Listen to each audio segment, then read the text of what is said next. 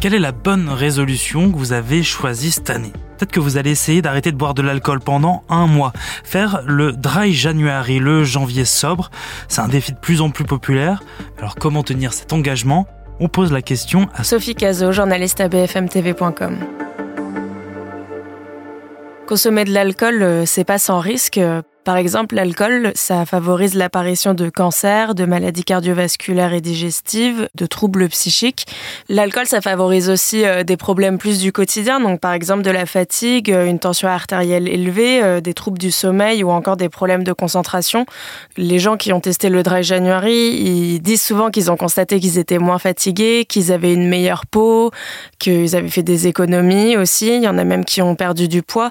Donc c'est vrai qu'il y a beaucoup de participants qui euh, parle des bénéfices euh, de ce mois-là, qui permet euh, aussi de faire le point sur sa consommation d'alcool finalement. Et la première chose à faire, c'est justement de mesurer les risques de notre consommation. Déjà, on peut se faire tout simplement un carnet de bord sur son téléphone. C'est ce que préconisent certains addictologues. Donc, on va se faire une note sur son smartphone et on va dire aujourd'hui, j'ai bu tel nombre de verres.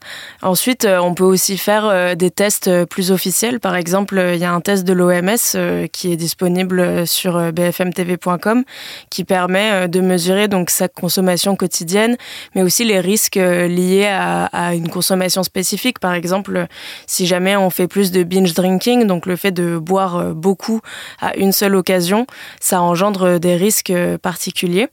C'est un test qui prend tout ça en compte et qui évalue le niveau de risque lié à sa consommation et si jamais il faut aussi s'interroger sur une éventuelle dépendance.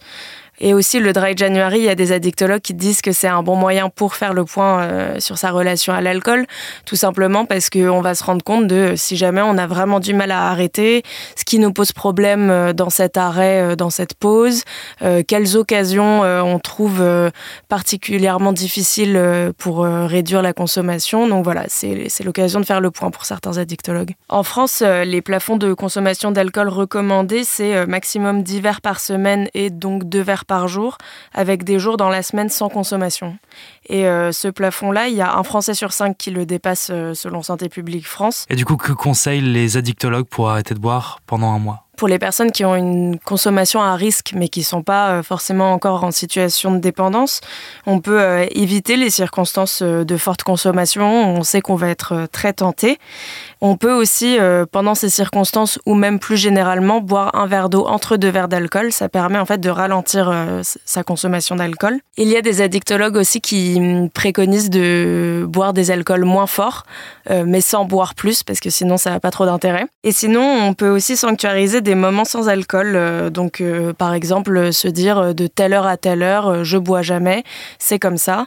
Et ensuite, pour les personnes qui elles font le constat qu'elles sont en situation de dépendance, dans ce cas-là, il faut se faire accompagner. Donc, on peut demander euh, de l'aide à son médecin traitant ou alors euh, faire appel à un centre spécialisé, donc les XAPA. C'est les centres de soins d'accompagnement et de prévention en addictologie. Et il y en a dans tous les départements en France. Merci d'avoir écouté ce nouvel épisode de la Question Info. Tous les jours, une nouvelle question et deux nouvelles réponses.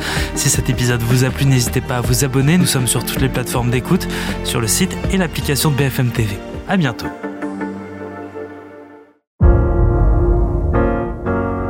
Vous avez aimé écouter la question info? Alors découvrez le titre à la une, le nouveau podcast quotidien de BFM TV. Les grands récits de l'actualité, des témoignages intimes, c'est tous les soirs sur vos plateformes préférées. À bientôt